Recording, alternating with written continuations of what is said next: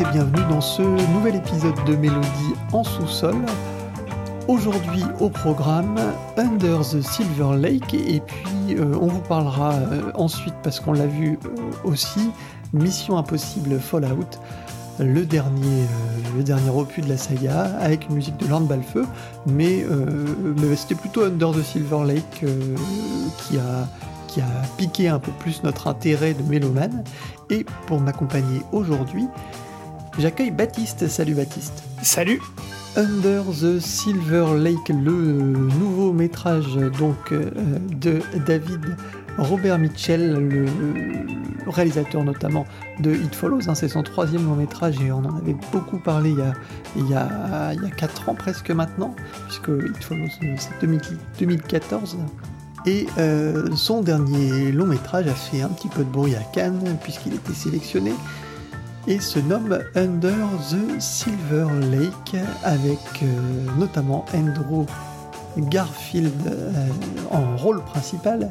L'histoire raconte les déboires de Sam, un trentenaire un, petit peu, paumé, sans, emploi, qui, a des rêves de, carrière d'acteur hein. Euh, bien sûr à Hollywood. Tout ne se passe pas euh, comme prévu dans sa vie et il rencontre euh, un soir une belle blonde qui va, l'attirer et, qui va se volatiliser brusquement le lendemain. Et ça va être le, début de ce Under the Silver Lake qui, qui, est un peu un film, une enquête dans ce Los Angeles un peu fantasmé.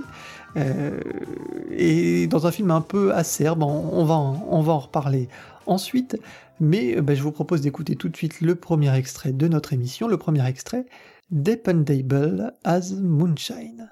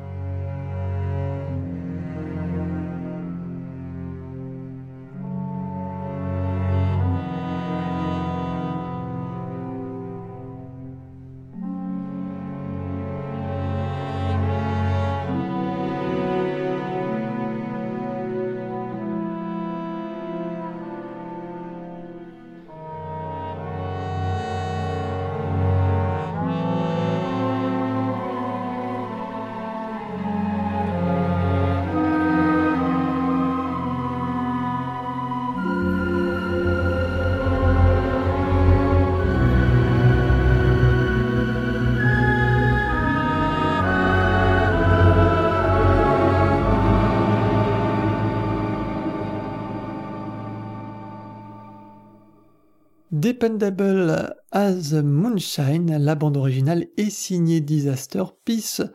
Disaster Peace qui, euh, qui s'occupait déjà de la musique euh, sur, euh, sur It Follows et qui revient donc pour ce Under the Silver Lake dans un style totalement différent, puisque It Follows était une bande originale vraiment électronique. Là, on passe euh, à quelque chose de beaucoup plus, euh, de beaucoup plus ample, de beaucoup plus orchestral, de beaucoup plus, euh, de beaucoup plus complexe, dirons-nous, dans la dans la conception. Mais euh, avant d'attaquer la bande originale, on va parler un petit peu du film, puisque bah, Baptiste a vu le film, j'ai vu le film, donc on va vous dire ce que nous avons pensé de ce Under the Silver Lake. Baptiste alors avant ça, on, on resitue un petit peu le réalisateur, parce que je pense que le grand public connaît pas forcément David Robert Mitchell. Moi, j'ai vu ces trois films. Il a fait trois longs métrages. Le premier en 2010, qui est The Myth of the American Sleepover, qui parle en fait des euh, soirées pyjama euh, des adolescents et des, on va dire des, comment dire, euh, euh des gamins qui approchent la vingtaine. Et c'est, en tout cas, c'est plutôt des vingtenaires qui jouent peut-être des adolescents, comme souvent dans le cinéma hollywoodien ou les séries américaines, mais euh, il, il filme euh, euh, comment dire cette jeunesse qui, euh, il y a, il y a une atmosphère sexuelle en fond mais on montre pas du tout euh, de scènes de sexe dans ce film là euh, c'est pas inintéressant c'est peut-être même son j'irais pas jusqu'à dire son meilleur film enfin c'est le film qui m'a le plus plu parce que c'est pas le film auquel on s'attend quand on quand on y va au premier abord. Ensuite il a fait It Follows en 2014 qui a beaucoup marqué. Et puis maintenant Under the Silver Lake avec comme point commun d'avoir euh, euh, un métrage qui se focalise sur euh, un ou plusieurs jeunes gens entre alors soit la vingtaine, soit la soit le début de la trentaine, qui sont effectivement un peu paumés, voire un peu neurasthéniques par moment. Et et puis ensuite pour la musique, on va en reparler.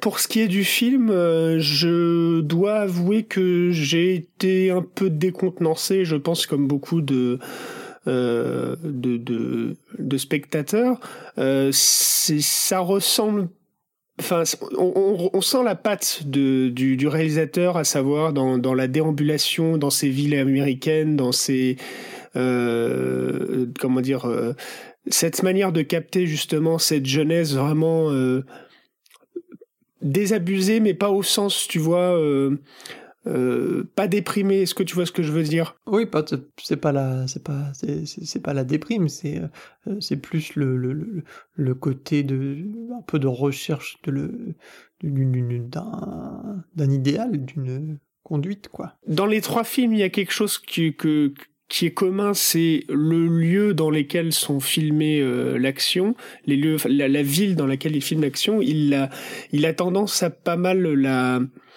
la, la, parcourir de long en large avec sa caméra, euh, que ce soit dans, dans, dans The Myth of the American Sleepover un peu moins, mais It Follows ou Under the Silver Lake. Alors It Follows, c'est plusieurs villes. On est dans. C'est des trois. Euh, It Follows. C'est Détroit, mais ensuite, euh, il me semble que c'est Détroit et sa région, quoi. C'est ça que je veux dire. Euh, ici, c'est Los Angeles, et on sent qu'il y a un, un, goût particulier du cinéaste à, à faire presque un jeu de piste euh, dans la ville. Je sais pas si tu es d'accord avec moi, mais à, à, bah, à mettre en scène la, la, ville, à en faire un véritable acteur de son, de son, de ses films, quoi. Ça, c'est, ça, c'est indéniable. Et donc, euh, pour Under the Silver Lake, euh, euh, c'est un film qui, euh, qui, qui, donc, c'est un petit peu un jeu de piste. C'est un petit peu un film qui, euh, le scénario est assez, assez obscur. on ne comprend pas. Enfin, on s'emmerde pas. Ça, c'est un, bon point personnellement. Enfin, je sais pas pour toi, mais moi, je me suis pas. je me suis pas emmerdé, mais on plus ça avance et plus euh, c'est étrange quoi. C'est plus on se demande euh, où est-ce qu'il va en venir. Et euh, le film s'articule autour d'un personnage qui essaye de de comprendre, euh, euh, qui pense que qu'il y aurait un langage codé dans la pop culture euh, pour que les gens les plus riches et les gens qui font partie du, du, show, du show business ou alors euh, d'une société, on va dire, euh, élitiste, euh, c'est ce type de personnes-là communiqueraient entre eux par des codes qui apparaîtraient dans la pop culture, dans euh, par la télévision et par toutes sortes de choses de la vie commune que le commun des mortels ne, euh, ne, ne capterait pas. Et du coup, le film devient, il y a une mise en abîme de ça au niveau de la mise en scène du film, puisqu'on sent bien que à travers euh, un, un, florilège de, de clins d'œil ou de références à la, à la, à la pop culture justement, euh, et puis euh, par rapport à, à, à à d'autres à d'autres choses. On, on, sent que on, on, pousse le spectateur à aussi faire un petit peu le même travail que le personnage Andrew Garfield va faire, à savoir à vous de décoder euh, euh, l'histoire du film et ses références pour euh, pour en faire votre propre sauce quoi. Donc c'est intéressant et en même temps, je dois avouer quand on sort du film, on a voilà, je, suis pas poussé comme d'autres films à me, dire j'ai vraiment tellement envie de savoir euh, de, de, comprendre tout, ce qu'il a voulu dire, de, de déceler tout, euh, tous les clins d'œil. Euh, il y a un parallèle qu'on peut faire avec un film qui n'a rien à voir en termes de mise en scène cette année, qui est Ready Player One, où on a aussi un film qui recense énormément de clins d'œil et de, et de références au cinéma, aux jeux vidéo et à toutes sortes de choses, et où on a aussi quand même un petit côté, si le fan assidu de la pop culture va pouvoir y trouver euh, son, euh, comment dire son il va euh, il va le, comment dire celui dans Ready Player One le spectateur va également pouvoir réorganiser son propre puzzle à partir donc des références et des clins d'œil. Et en ça c'est assez assez marrant qu'on ait deux films qui fonctionnent un peu de la même manière et qui soient complètement différents et en, et en termes d'ambition et en termes de mise en scène et en termes de genre donc voilà, ça c'est pour le côté un petit peu, on est en 2018, on essaie de raccrocher le film à des films de 2018. Après, je vais y revenir pour les références dans le film, mais je te laisse la parole, Hubert. Bah, euh, oui, tu parles de, de jeu de piste, c'est vrai que c'est, euh, ça semble assez, euh, assez évident, parce qu'il y a en fait, il y, y, a, cette mise en abîme, comme tu dis, parce qu'il y a ce personnage d'Andrew Garfield qui, euh, mène son enquête, qui fait ce, jeu de piste dans, Los Angeles, et puis, euh, et puis derrière, t'as le réalisateur aussi qui euh, dissémine un peu partout dans son film des, des messages et qui incite le spectateur à, à, fouiller et à trouver un peu comme une carte au trésor essayer de trouver euh, tout ce que tout qu'il a voulu euh, tout ce qu'il a voulu dire. D'ailleurs, il le signale euh, dans les interviews. Hein, c'est c'est évident et c'est clairement assumé. Il y a un est commun pour le pour le cinéaste pour David Robert Mitchell aux, aux, trois films vraiment de d'être à la fois une tranche de vie, un moment dans la vie d'un personnage, et puis à la fois de faire un film où on ne donne pas beaucoup d'éléments d'explication euh, aux, aux, spectateurs dans les trois films. Alors dans The Myth of the American Sleepover, euh, c'est vraiment une tranche de vie. Il n'y a pas vraiment de choses à comprendre. Euh, il n'y a pas tellement de choses qui sont cachées. Euh, on est euh, à travers voilà des adolescents qui s'invitent, qui font des parties pyjama et, et, et, dans les. Il me semble que c'est en plus ça se passe dans les années 80-90. J'ai oublié, mais c'est pas moderne, il me semble. et Under the Silver Lake.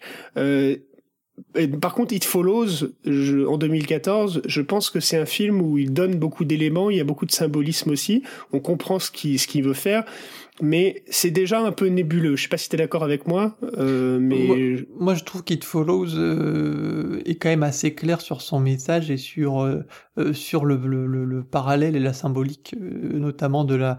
De, de, de, des maladies sexuelles, de, euh, de, de oui, la sexualité. Oui, mais je veux dire, on, on est d'accord, mais euh, on est d'accord, mais si tu veux, on n'offre pas un cadre où on explique clairement euh, au spectateur. C'est c'est Le spectateur doit quand même faire un effort pour faire tous les parallèles dans It Follows, et c'est euh, cette logique-là est bien plus exagéré, amplifié dans Under the Silver Lake, où là pour le coup, effectivement, il faut il faut vraiment tendre l'œil et puis se poser la question de qu'est-ce qu'on est en train de voir, pourquoi il fait ça, pourquoi il fait ci, pourquoi il y a tel tel tel endroit, parce que là Under the Silver Lake, je trouve que le cinéaste donne de très peu très peu d'explications en soi. À la, fin, le film se termine, il pourrait ne pas se terminer. Si tu veux, ça reste une fin très ouverte. Oui, il y a très peu de direction. Alors après, pour en revenir sur le, sur le film, moi je trouve que euh, le film a plusieurs qualités. Déjà, il y a une qualité euh, esthétique qui est difficilement contestable, je trouve, dans le, dans le film. Hein. Il y a c'est certes bourré de références, on en reparlera, euh, notamment euh, au, cinéma de, Hitchcock. Euh, moi, j'y ai vu aussi dans la manière de filmer la ville quelque chose aussi d'un peu de, Chinatown, des films noirs, et même finalement, puisque Chinatown s'inspire déjà des films noirs, mais il y a, il y a toute cette euh, réminiscence de, cette époque-là, du, cinéma américain des années 50-60, tu t'en parleras mieux que moi. Mais, euh, mais tout ça, ça se sent et je trouve que euh, c'est esthétiquement très maîtrisé. Et qu'il y a de, de, très jolis plans, il y a de très... Euh, la façon dont il filme la ville, moi ça me marquait déjà dans, dans It Follows, je trouve que il s'approprie vraiment les villes et, il les filme vraiment d'une façon euh, très forte. Alors il y avait Détroit il y a, euh, et toute sa noirceur. Il y a une mise en scène un peu déambulatoire quoi dans je trouve dans dans les deux en tout cas. Dans mais a fortiori dans Under the Silver Lake à savoir on suit vraiment un personnage qui déambule dans plusieurs parties de la ville même si on qui fait un jeu de piste hein, c'est vraiment un jeu de piste en soi quoi. qui sont vraiment deux personnages différents. Autant Détroit et, et vraiment tu, tu tu sens vraiment toute la euh, toute la noirceur de la ville et puis tout ce côté euh, euh, défraîchi du, du, de la cité, alors que dans Los Angeles, tu as ce côté, comme tu dis, enfin déjà, il y a ces, ces grandes maisons, et c'est ce qui lui a inspiré le film, hein, quand il en parle de, de Under the Silver Lake, c'est euh, ces grandes maisons dans les hauteurs de Los Angeles qui, euh, qui appartiennent aux, grandes fortunes et qui, qui l'intriguent. Elle se dit, mais qu'est-ce qui se passe dans ces, dans ces maisons? Et c'est le point de départ de, de, de, de son scénario, c'était c'était vraiment ça. Donc euh, bah, tout ça, je trouve que c'est très très maîtrisé. la ville, je trouve qu'elle est très bien filmée. Los Angeles, c'est pas toujours évident à filmer ou c'est, enfin en tout cas moi j'y suis jamais allé, mais euh, dans ce que j'en vois au cinéma, je trouve que parfois ça a fait euh, juste une ville très sans âme, tu vois. Alors que alors que là, vraiment, il en retire quelque chose de, de très fort. Moi, je suis je suis familier de Los Angeles pour le coup. Et je trouve que ce qui est intéressant euh, esthétiquement dans Under the Silver Lake, c'est qu'il y a un équilibre entre euh, la réalité de la ville et justement euh, de cet est de, de Los Angeles, de ces, de ces collines, de ces, de ces hauteurs de Los Angeles. Euh, et puis, euh, parce qu'il y a quand même des il y a beaucoup de passages dans le film où moi je, je, je, je me suis vu en train de déambuler à peu près dans, dans les mêmes endroits. Et donc, il y a un réalisme vraiment de, de, de la de la reproduction euh, de la ville. Enfin, il il a, on va dire, il n'a pas usé de, euh, de, de, de, de procédés euh, cinématographiques pour dénaturer la ville. Donc il y a un équilibre entre un le réalisme et puis quand même effectivement une angélisation. Alors là je fais un jeu de mots parce que c'est Los Angeles donc c'est un peu pourri mais c'est pas grave. Une angélisation de la ville ou en tout cas euh, euh pour euh, il, il, donne un mysticisme forcément à la ville qui va de pair avec euh, avec le récit que l'on suit et, et, tout le symbolisme qui qui est inhérent à l'histoire. Mais si tu veux, on n'est pas dans La La Land où La La Land caricature un peu Los Angeles, euh, euh lui donne une allure, euh, comment dire, sucrée, idéaliste et sucrée, euh, et en même temps, on est on est dans voilà ce qui est intéressant c'est vraiment cet, équilibre entre réalité et puis côté un peu mystique. Ça passe par par effectivement des procédés de mise en scène par moment donc parce que sinon je me contredis à ce que je veux dire mais par moment euh, où on est dans des plans séquences ou alors en tout cas dans des euh, dans des, euh, des, des passages où on suit le personnage qui déambule ça passe aussi par euh, des jeux de de, de lumière plus ou moins teintées selon les moments. Et puis évidemment ça passe énormément par la musique. On va on va y revenir. Et, et, tous ces moments qui, qui, sortent du réalisme de la ville sont effectivement à relier avec des films des années 90, des années 50, des années 60, dont on va reparler, je pense, via la musique. Mais alors après, il y a aussi ce double discours qui est intéressant dans le film, qui est en même temps un film hommage euh, à Los Angeles, hommage à, la ville, à l'industrie du cinéma euh, et à tous ces films que de cet âge un peu euh, qui est pas qui est pas tout à fait l'âge d'or, mais enfin qui est un peu près, un peu après l'âge d'or, on va dire les années 50-60, on y est encore un petit peu. C'est 60, c'est en gros la fin. Si on, bon, on va dire, on est vers, le, vers la fin de, de, de, de cet âge d'or. Mais il y a aussi, euh, il y a aussi cette critique en même temps, puisque euh, et ce double discours, ça se retrouve aussi esthétiquement, mais il y a, il y a aussi cette critique de l'industrie justement hollywoodienne, puisque lui c'est un acteur paumé, on s'en rend compte vraiment euh, qu'il va pas s'en sortir. Euh, il y a cette cette actrice qui est qu'on voit, donc qui est une des protagonistes du film. Son, son, son, alors il y a un, un court ou un moyen métrage, je sais pas, qui est diffusé euh, dans, dans un parc, dans un parc ou un cimetière d'ailleurs, je sais plus exactement. Et, euh, et on se rend compte en fait que cette actrice-là, euh, alors elle est toute fière d'avoir fait ça, mais à côté c'est une, escort girl qui euh, fait ça pour gagner sa vie parce que bah, elle s'en sort pas. Donc il y a quand même ce, ce discours acerbe en même temps et, et c'est un, parfois un petit peu idéalisation et ce côté un peu poseur qui peut qu'on pourrait reprocher au film et, et, à la réalisation parfois un peu trop un peu trop maniéré. On a parfois l'impression, c'est vrai, euh, que, que, on a l'impression que, que le réalisateur se regarde euh, un petit peu filmé de temps en temps, même si ça fait partie aussi un peu du jeu et du message du film. Pour rebondir sur ce que tu disais, effectivement, il y a, et ça c'est toujours intéressant, enfin moi ça m'intéresse par rapport à Los Angeles en tout cas, parce que comme je le disais, je suis, je suis familier de la ville, et, et c'est une ville qui nourrit énormément de fantasmes, Los Angeles, euh, et euh, le film met, met en, en, scène de manière pas, pas grossière, assez, assez subtile, assez efficace, la désillusion que euh, de jeunes rêveurs, de jeunes acteurs ou, ou de jeunes scénaristes ou, ou euh, qui, qui est présent dans, dans, beaucoup de films de l'histoire d'Hollywood, hein, mais euh, donc euh, ces jeunes gens qui rêvent de faire partie de l'industrie et d'être de grands artistes et qui, qui n'y arrivent pas finalement, et ils en parlent à un moment dans le film. Par rapport à des films récents, du coup, on se, j'ai cité La La Land, mais du coup, et qui, qui aussi parle de manière un peu plus sucrée, un peu plus, euh, c'est une comédie musicale dans, dans l'héritage donc de. Euh, oui, de Jacques Demy voilà Jacques Demy.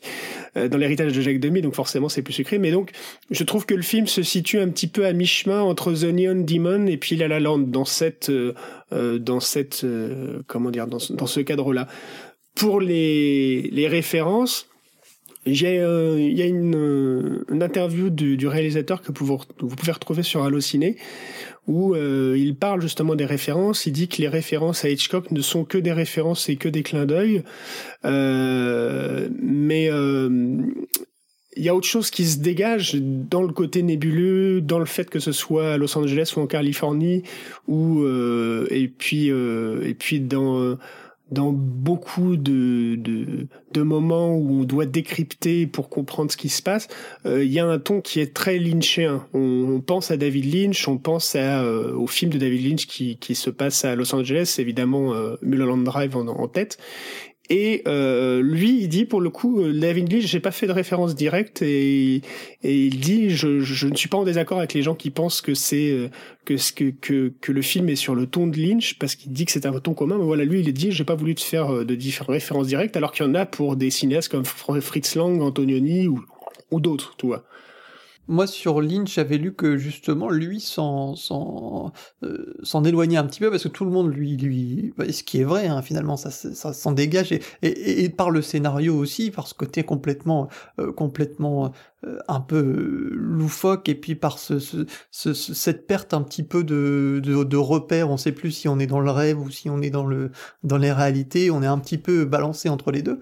Mais, euh, mais lui était au contraire disait que ben, comme pour It Follows, où on avait associé son, son film à, à, du Carpenter, il a dit, bah, là, celui-là, on me dit que c'est du Lynch, mais en fait, non, il y a beaucoup d'autres choses dans ce film. Oui, c'est ce que, c'est ce que je viens de dire, en fait, c'est qu'il il soulève d'autres, d'autres références et il dit, Lynch, pour moi, il n'y a pas de référence directe. Mais après, il dit aussi, euh, je peux te le lire parce que là je, suis en face, euh, je vais retrouver l'article.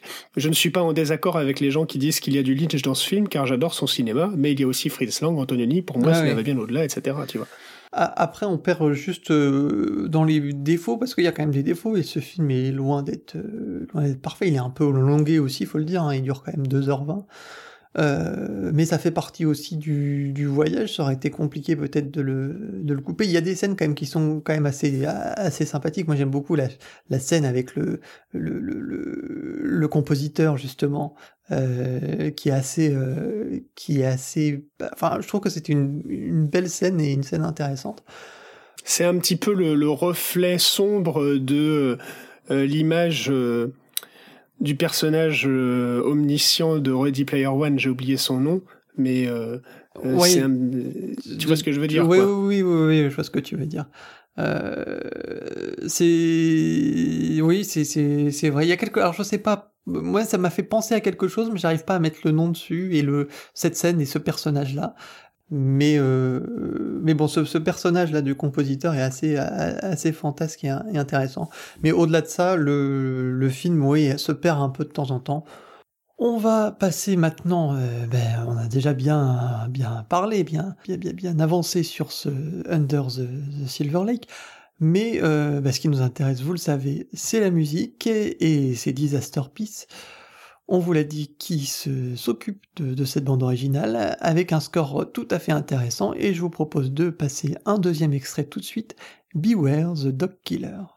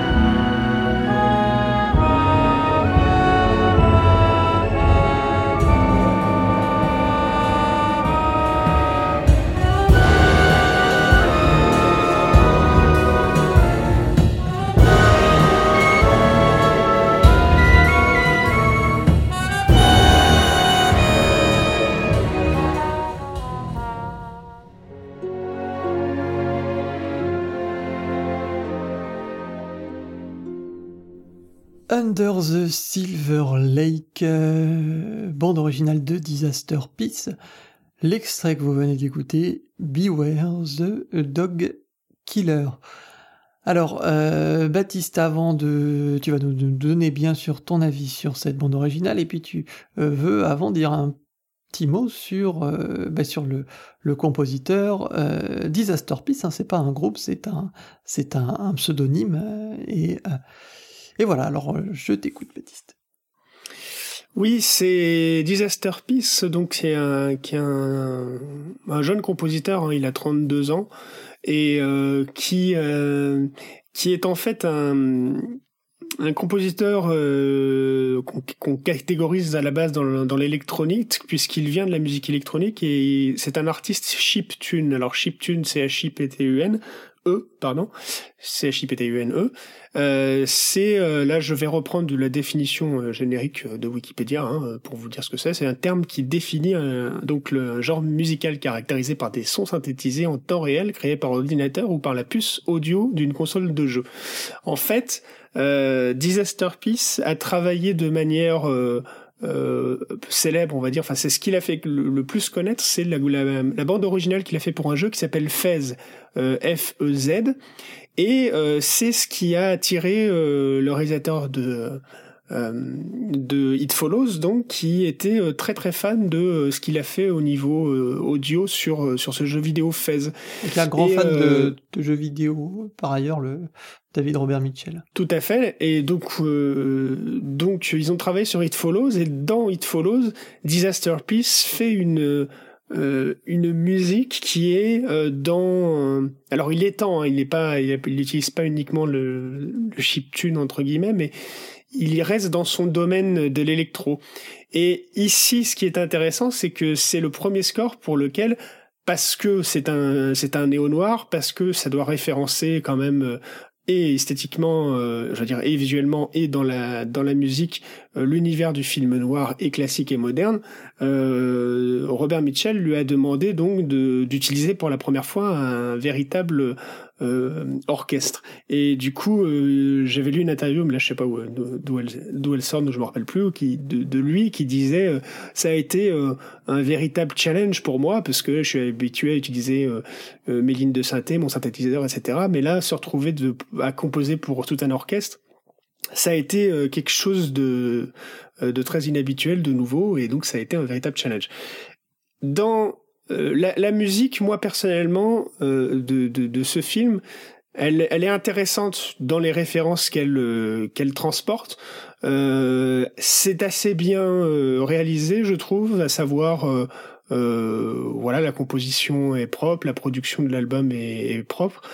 Ça manque un peu de profondeur, ça manque un peu de, de comment dire, de pour moi, hein, de, de volume. Je, je, je trouve qu'il pour vraiment faire ce qu'il a fait, ce qu'ils ont voulu faire euh, au maximum et donner euh, euh, une, une, une ambiance aussi néo-noire au film dans, et en étant excellent, ils auraient, ils auraient peut-être dû travailler avec un orchestre plus fourni. À mon avis, ils ont travaillé avec un, un orchestre, je ne sais pas, peut-être, je ne sais pas combien il y avait de musiciens pour, pour cet orchestre, mais je pense qu'il aurait fallu vraiment, hein, tu vois, euh, un, un, orchestre de, je sais pas, de 50, 60, 70 personnes, euh, comme comme ceux qui, qui pouvaient qui pouvaient accompagner euh, Bernard Herrmann ou Jerry Goldsmith, par exemple, tu vois, pour Vertigo ou pour Chinatown, respectivement, pour les références qui viennent directement à l'esprit et qu'on va développer. Et donc, ça, à l'écoute, le côté un petit peu restreint orchestralement me gêne un peu. Ça fait mais peut-être que c'est voulu aussi parce que ça donne un côté un petit peu synthétique justement à, cette musique orchestrale. Je sais pas si tu me suis, si tu es d'accord avec ça. Eh bien écoute, euh, je te propose euh, d'attendre un petit peu avant d'avoir ma réponse puisqu'on va écouter un morceau qui s'appelle Jefferson's Legend et qui synthétise justement un petit peu ce que tu viens de dire sur ce compositeur-là et euh, sur le chiptune puisque on retrouve dans ce morceau, euh, dans son cœur notamment, euh, justement ce, ce, cette incointance avec l'électronique et, ce, mélange que je trouve très réussi. Pour moi, c'est un des meilleurs morceaux de l'album. Donc je, je, vous propose de l'écouter et puis après, ben, je reviendrai moi sur mes impressions sur ce Under the Silver Lake.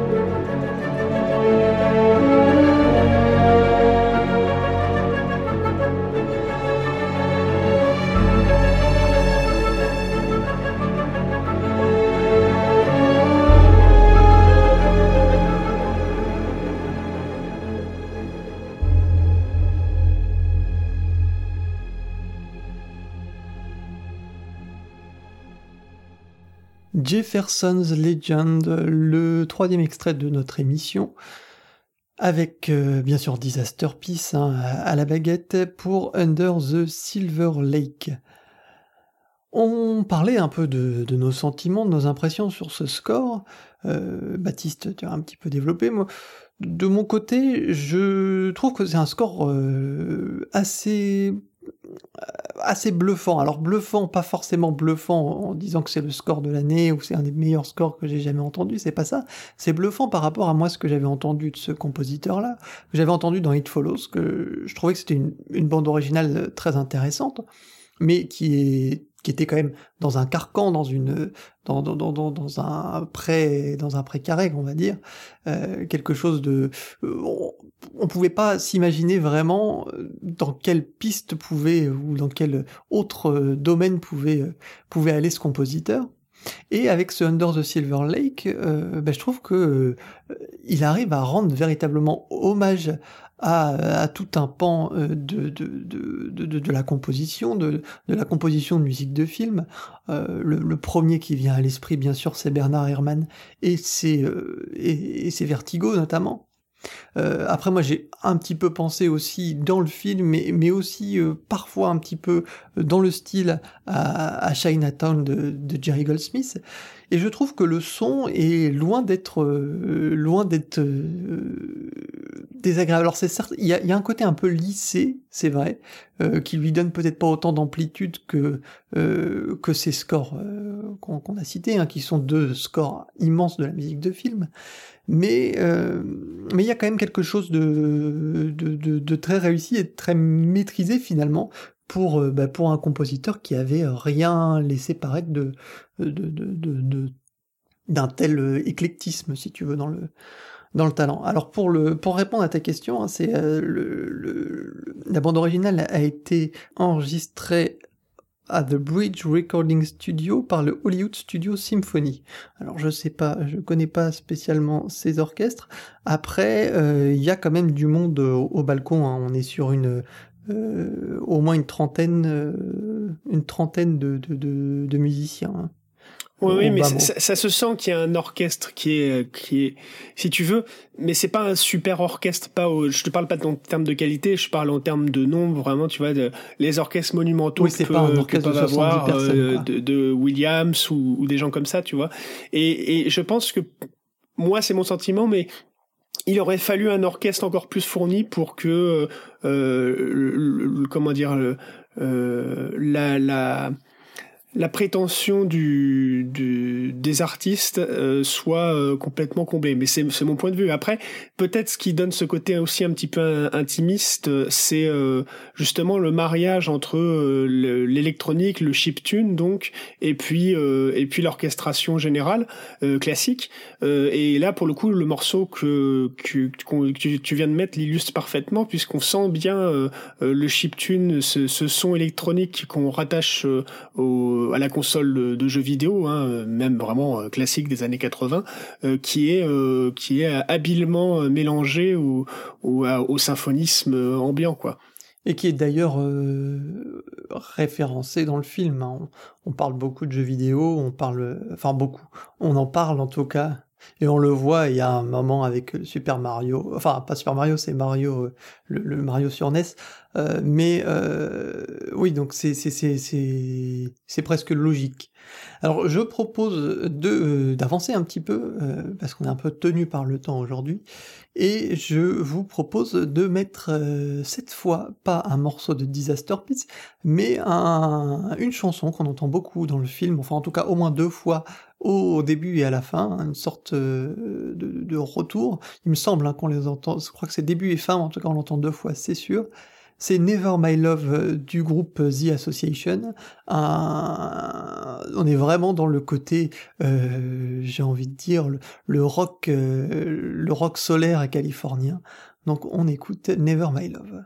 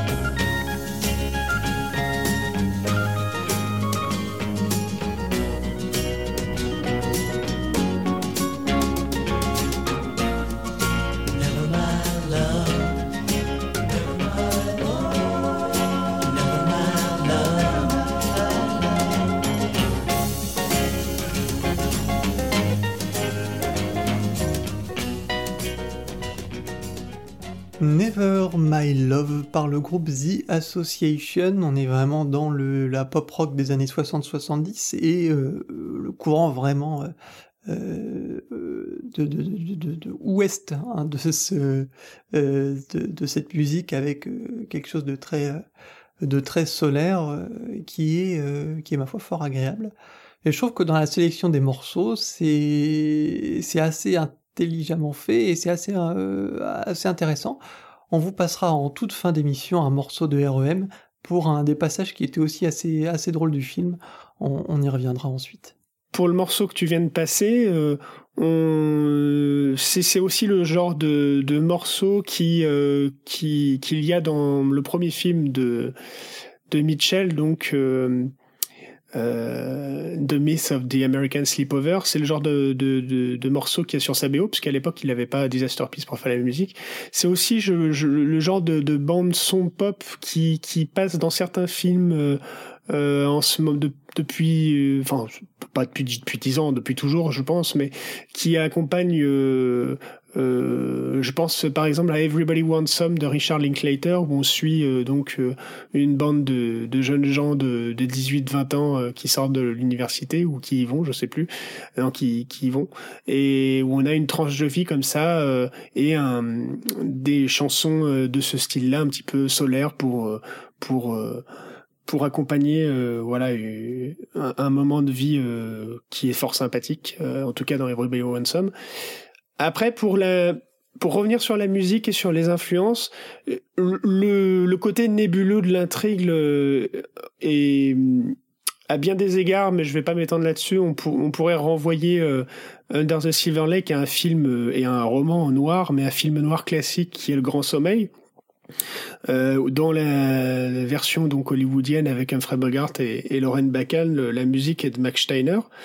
Mais comme je le disais, je parlais de néo-noir. Il y a, plusieurs périodes de néo-noir et, et, il y en a une qui commence dans les années 70 et on a, euh, outre Chinatown, dont tu vas peut-être euh, que tu vas peut-être évoquer après, euh, on a aussi un film qui est qui est important, qui est Le Privé de Robert Altman, euh, avec Elliot Gould qui joue euh, qui joue Marlowe, et on a véritablement ce, ce, cette déambulation dans Los Angeles, ces grandes maisons très ouvertes, et je pense que là, le privé est un socle esthétique euh, de référence pour euh, Under the Silver Lake. Alors il faut savoir que le privé, la musique, c'est une musique de John Williams, mais c'est une musique, c'est en 73, c'est une musique très très jazz. En fait, John Williams a écrit, je crois, un morceau ou deux assez long euh, qui se répète pendant tout le film. Et alors peut-être, je, l'ai vu il y a un moment, donc peut-être qu'il y a, y a d'autres pistes. Hein, je, je ne caricature pas, mais je me rappelle en tout cas de, ces longs morceaux de jazz assez particuliers qui qui qui voilà qui, qui accompagne euh, le, encore une fois un mode déambulatoire du, du personnage et euh, et donc le privé de, de je pense que c'est pour le côté jeu de piste pour l'ambiance c'est un un point de départ pour Under the Silver Lake et puis au niveau de la musique on retrouvera dans des passages du score la présence d'un saxo, un côté un petit peu plus jazzy aussi. Et donc cette part de jazz qu'il y a euh, un petit peu dans, dans, le score et qui renvoie à, à ces films néo-noirs des années 70, euh, elle est évidemment contrebalancée par euh, euh la part de disharmonie, les dissonances euh, très marquées, très fortes du score, qui eux, pour qui elles pour le coup peut-être renvoient plus à un travail que peut faire Lynch sur des films comme Blue Velvet par exemple. Et donc donc y a il y a une certaine richesse euh, en termes d'influence dans le score, il y a un mariage qui est peu probable entre euh, musique classique à la Steiner, jazz à la Williams euh, dans dans le privé, dissonances qui peuvent venir de films comme Blue Velvet ou d'autres, puis le chiptune et l'électronique qui est, propre au, au compositeur. En ça, c'est intéressant et en ça, le score est riche. Je propose de conclure sur ce Under the Silver Lake avec un morceau euh, très intéressant, peut-être euh, vraiment le, deuxième très beau morceau, je trouve, du, score. Il s'appelle The White Rabbit Make the Best of It, où dans sa deuxième partie, je trouve qu'on se rapprocherait presque même euh, d'un style moriconien on, va conclure là-dessus et puis ensuite on enchaînera avec les recommandations.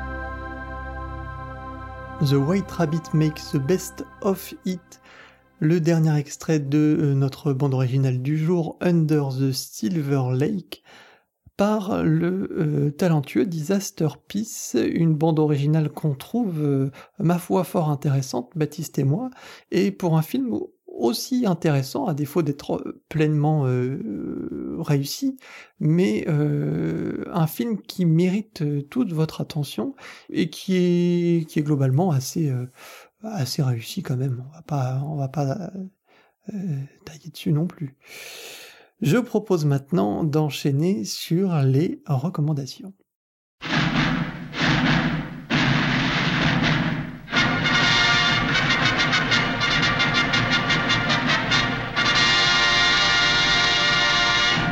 Les recommandations tournent aujourd'hui bien sûr autour du film noir, bien sûr autour d'Hitchcock, bien sûr autour euh, de Polanski un petit peu aussi. La première recommandation, bah, c'est bien sûr Vertigo, hein, on en a parlé, on a parlé de Bernard Herrmann, et le morceau euh, qu'on va vous passer aujourd'hui de Vertigo, c'est The Beach, dans le réenregistrement. Euh, Baptiste, là c'est toi qui va plus préciser la chose? Oui, c'est, à mon sens euh, une des meilleures euh, versions de Vertigo parce qu'il faut savoir que souvent les musiques de Bernard Herrmann sont plus belles à écouter euh, par un, autre artiste de type Elmer Bernstein ou ici John McNeely qui a réenregistré euh, donc euh, c'est cette version euh, pour diverses raisons parce que les moyens de, sonores de l'époque étaient étaient étaient pas optimales ou surtout parce que aussi Bernard Herrmann est qui s'est toujours rêvé chef d'orchestre a, a, toujours été accompagné d'un orchestre qui était pas forcément d'adéquation avec exactement ce qu'il voulait. Et donc on a, on a des meilleures versions de, de, de ces musiques par d'autres gens qui ont, d'autres artistes qui ont ensuite euh, euh ressorti, euh, mais je crois qu'on l'avait déjà dit en plus, hein, mais des, euh, des, des, versions de, de, par exemple de Vertigo que, que de lui. Et donc pour celle-ci, il s'agit de la version de Joel McNeely avec le Royal Scottish National Orchestra, qui est vraiment une des plus belles versions qu'on puisse trouver, avec celle d'Elmer Bernstein. Il y en a deux, trois autres qui, qui dont une parisienne qui est très très célèbre mais je l'ai plus en tête qui sont très très euh, très très bonnes mais voilà celle-ci euh, elle est superbe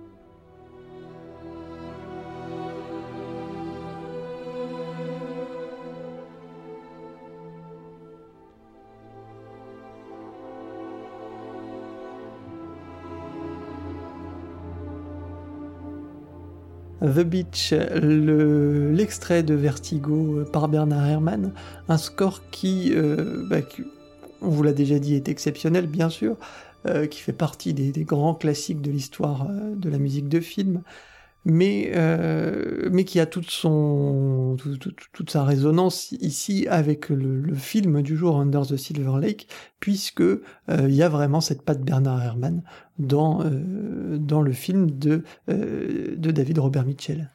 Oui, Disaster Peace disait que la référence était évidemment directe. On reconnaît un une, tendance à sonner par moments euh, comme Herman, à utiliser euh, soit les cordes, soit les cuivres euh, à, la, à, la, manière de Herman dans Vertigo, qui, qui est assez particulière. Euh, donc on va pas non plus s'étendre là-dessus, parce qu'on a, on a déjà parlé pas mal de Vertigo dans d'autres dans d'autres émissions. The Beach, donc qui est un, un, morceau de l'album qui est pas forcément le, le plus éloquent par rapport à à, Under the Silver Lake, même si on reconnaît aussi euh, ce, le, genre de sonorité. Mais en tout cas, euh, on, met celui-ci parce qu'on on en a mis tellement, on va pas remettre toujours les mêmes. Euh, mais euh, là où euh, la référence est appuyée, c'est que au, au, moment où on a ces, ces musiques, ces, ces, ces sons euh, à la Vertigo, à la Herman qu'on ressent, on ressent cette oppression qu'il y a dans Vertigo. Euh, souvent, on a des passages euh, du film qui, qui référencent et qui rappellent eux-mêmes des passages de Vertigo. Je fais référence par exemple au, aux, scènes de, filature en voiture. Il y a des moments où le personnage de Andrew Garfield euh, suit en voiture euh, euh, les amis de la fille blonde qui a disparu et qu'il recherche absolument. Et ces passages-là rappellent énormément Scotty, donc interprété par James Stewart, qui suit Madeleine dans Vertigo. C'est filmé sensiblement de la même manière. les chants contre chants entre comment dire le conducteur et puis ce qu'il contemple sont, euh, sont presque des copier-coller. Et à ce moment-là, on a aussi évidemment une musique qui euh, caricature pas non plus. Hein, faut, voilà, on n'est pas dans le pastiche, mais qui, euh, qui, qui qui navigue dans les eaux euh, hermaniennes et euh, Disaster Peace se défend euh, clairement d'avoir voulu refaire la musique de Vertigo mais il assume totalement les références mais c'est qu'une c'est aussi une partie du score il faut pas caricaturer et penser que voilà, il a refait Vertigo avec un petit peu de chiptune à côté. On n'est pas, dans le, on n'est pas dans le pastiche, mais on est dans l'hommage, c'est sûr. Je euh, propose d'écouter le deuxième extrait maintenant de nos recommandations. Et le deuxième extrait, c'est euh, Chinatown, le, score de Jerry Goldsmith pour le, film euh, culte de Roman Polanski. Et le morceau qu'on va vous passer, c'est The Wong Clue. On l'écoute et puis on en rediscute ensuite.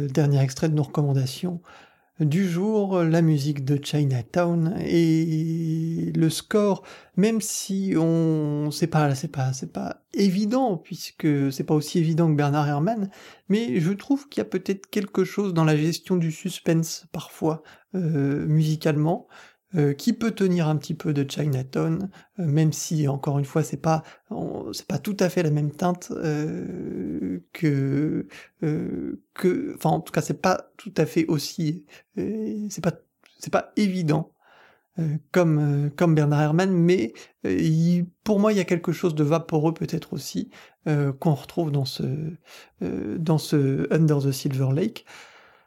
Après, euh, d'un point de vue par contre purement euh, cinématographique, hein, parce que les recommandations c'est pas forcément non plus musical, ça peut être aussi par rapport au film. Je trouve que euh, le, le, parallèle avec Chinatown dans, ce, dans The Silver Lake est assez marquant et assez évident dans les, dans les références. Chinatown, on est dans une plongée, il y a un mariage magnifique entre la, la symphonie et le jazz, mais on est quand même dans une plongée dans le dans le jazz pur euh, et ce que ne fait pas Disaster Piece mais effectivement même là sur le morceau qu'on vient d'entendre si on écoute euh, simplement euh, l'ambiance qu'il y a au début ce que ce que la musique produit au début comme impression sonore on retrouve ça dans Disaster Piece effectivement. Dans, dans Under the Silver Lake. Mais ne nous étendons pas sur Chinatown on y reviendra plus tard quand on parlera quand on fera une rétrospective Jerry Goldsmith par exemple un jour Je vous propose donc maintenant que nous avons euh, clôturé cette partie recommandation, la fameuse deuxième partie de notre émission Mélodie en sous-sol, eh ben, je vous propose d'entrer euh, dans l'actualité. On sait que euh, vous aimez l'actualité, eh ben, l'actualité en voici, en voilà. L'actualité, bien sûr, cette émission impossible, c'était l'autre euh, gros euh, morceau hein, de, ce, de, cet été. Euh, on avait vraiment hésité entre les deux, et puis bah, à l'écoute, vraiment, je trouvais qu'il y avait plus à dire sur Under the Silver Lake que sur ce Mission Impossible, bien que je trouve que la musique fonctionne parfaitement dans le film. Mais après, vous allez savoir nos impressions, mais d'abord on va vous passer le morceau The Exchange, qui est un bon résumé, je trouve, de cette bande originale.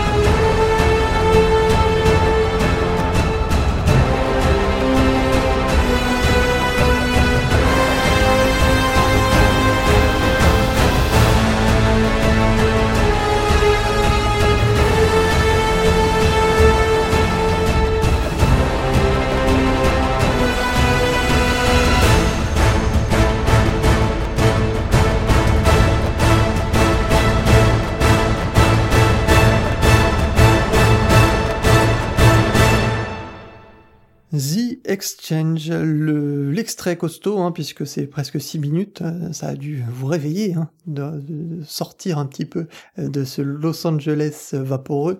Là, on est en plein dans l'action. Tom Cruise, Mission Impossible, Lorne Balfeu, ça a été un peu la surprise de, retrouver ce compositeur à la baguette, puisque Joe Kramer, qui était euh, sur le score précédent, avait fait un boulot remarquable. Et euh, ben, on ne sait pas pourquoi, sorti de nulle part, euh, nous voici avec Lorne. Euh, je pense qu'on y perd au change, bien sûr, mais on va pas. après, ça marche, ça marche, bien sûr, ça marche. Mais c'est dommage que ça ne fasse que marcher, alors que on pourrait bien plus s'amuser. C'est c'est mon avis, Baptiste donc Lorne ou Lorne Baffle, je sais pas comment on le dit, mais euh, qui a travaillé avec l'écurie euh, Zimmer pendant un moment sur divers projets, dont Sherlock Holmes, Inception, Les Pirates des Caraïbes, et notamment Batman Begins et The Dark Knight, on va y revenir, mais aussi sur des euh, jeux vidéo, et notamment la série d'Assassin's Creed euh, je crois le 2 et, en tout cas le 3 et c'était un, un, travail plutôt réussi vraiment vraiment pas mal du tout sur Assassin's Creed 3 que, que je vous recommande pour le coup. Pour ce qui est de Mission Impossible, là, je pense que vous aurez fait le lien euh, musical avec euh, la trilogie justement The Dark Knight et particulièrement le troisième album The Dark Knight Rises, qui est donc composé uniquement, en tout cas selon par par la, sur la jaquette, hein, par Hans Zimmer, mais en fait, on sait très bien qu'il y a beaucoup de compositeurs qui qui travaille avec lui sur le projet. Et, euh, et là, je, le morceau qu'on vient d'entendre, toute la, avant, avant qu'on tombe dans le thème de la lochifrine, on ressent évidemment les mêmes basses, la même ligne de synthé, le même rythme que euh, celui qu'on peut retrouver dans The Dark Knight Rises. Si vous voulez vous en convaincre directement, vous allez tout de suite regarder le troisième, écouter le troisième morceau de The Dark Knight Rises qui s'appelle Gotham's Reckoning et qui en, qui comment dire, euh, euh, accompagne le début, l'ouverture du film, tout simplement, et on est vraiment, vraiment très, très, très proche. Et c'est le problème de ce score de Mission Impossible Fallout, c'est que véritablement l'intérêt euh, à l'écoute de l'album est très limité puisque autant euh, écouter d'abord le thème de la Lochifrine et puis ensuite The Dark Knight Rises et puis euh, on a les deux en mieux et le score de, de, Fallout je caricature un petit peu mais se limite presque à faire un mix des deux mais en moins bien quoi en un peu plus sale en, en c'est vraiment pas très subtil de, de, de la manière dont il l'a fait. Donc voilà, moi si je, on peut, va pas rester dessus non plus de, des, des plombes. Je trouve que le score est peut-être pas inécoutable euh, en dehors du film, mais euh, mais il a peu d'intérêt. Euh, on peut aller voir Dark Knight Rises, on peut aller voir Inception parce que dans dans, dans certains, passages du score, on ressent bien les basses puissantes et le son le, le, fameux point de, de Hans Zimmer. On, euh, on, voilà, on est dans quelque chose d'un peu classique euh, actuellement dans ce qui fait, qui se fait pour les films d'action. Euh, la manière dont il utilise des passages du thème de Chiffrine est parfois euh, bien bien senti, je pense. Maintenant, je critique le score euh, en dehors du, du, film, mais dans le film, il faut reconnaître que ça fonctionne bien, c'est assez efficace. Il y a une une puissance qui se dégage des scènes de cascade et d'action dans le film qui est très très impressionnante. Je trouve vraiment ce que Tom Cruise fait dans ce film. Euh, on sait très bien que c'est c'est lui qui fait 100% des cascades et des et des scènes d'action. Euh, ils poussent toujours un peu plus loin euh, à chaque épisode de Mission Impossible ce qu'ils ce qu'ils font. La mise en scène est euh, assez dantesque dans les moments d'action et donc dans les moments de, de cascade et de et de et de baston, etc. Et c'est euh, voilà, je comprends que le film ait besoin, cette mise en scène ait besoin aussi d'une d'une bande son d'une grande puissance pour pour pour fonctionner. Je lui reprocherai pas. Mais en dehors du film, franchement, euh, ouais, pour moi, le score a, a peu d'intérêt. Après, toi, tu veux peut-être me contredire, mais... Non, je, je, je te contredirais pas. Alors, euh, c'est un très très bon film. C'est un excellent film d'action.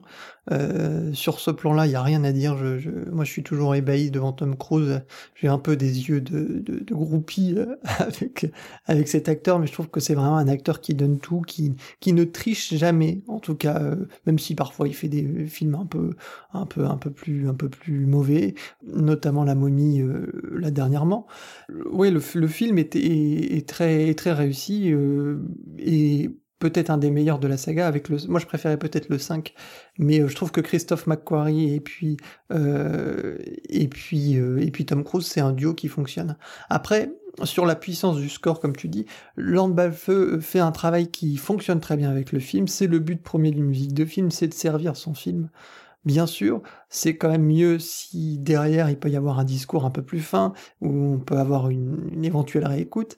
Là, euh, je trouve que Joe Kramer faisait très bien le job en fait et, accompagnait euh, aussi avec puissance, mais avec beaucoup plus de subtilité, le, travail de, de, et, le film de Tom Cruise. Mais ce qui est assez, ce qui est assez drôle d'ailleurs, c'est qu'il y a deux morceaux euh, qui, qui ont le même titre lors de Balfeu.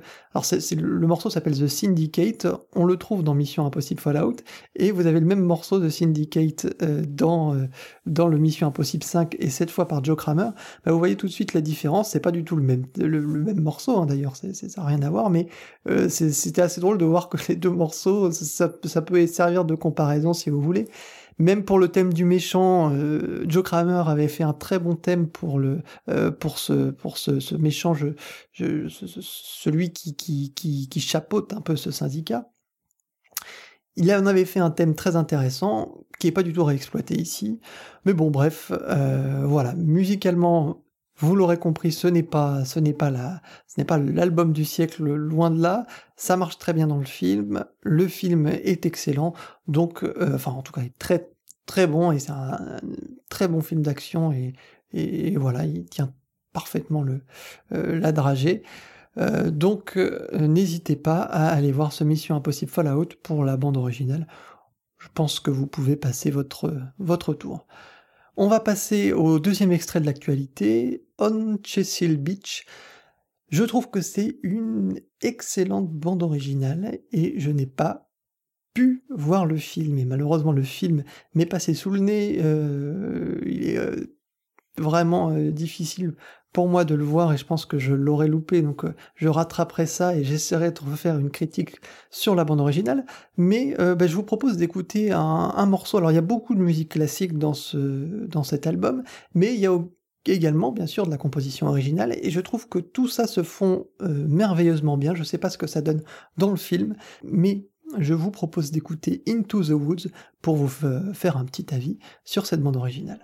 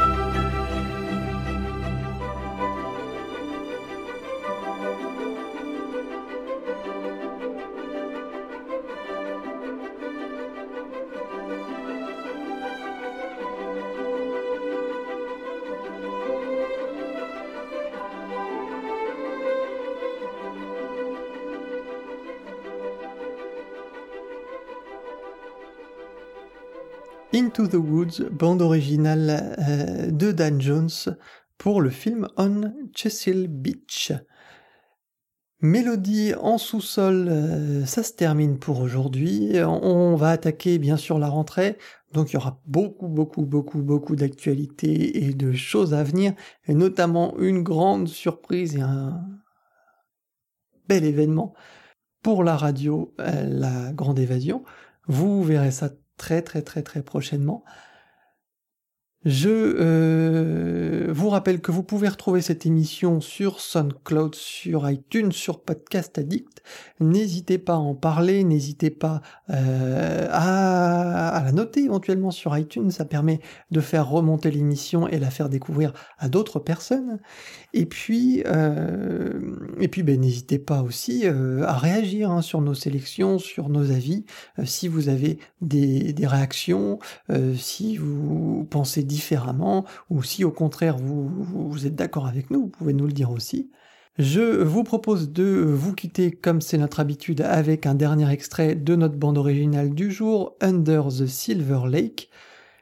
L'extrait, eh ben, c'est une chanson, c'est REM, REM revient plusieurs fois dans le film, et euh, notamment ce passage-là euh, délicieux, What's the Frequency Kenneth, c'est l'extrait en question, et je vous dis à très bientôt, d'ici là, Portez-vous bien, ciao ciao.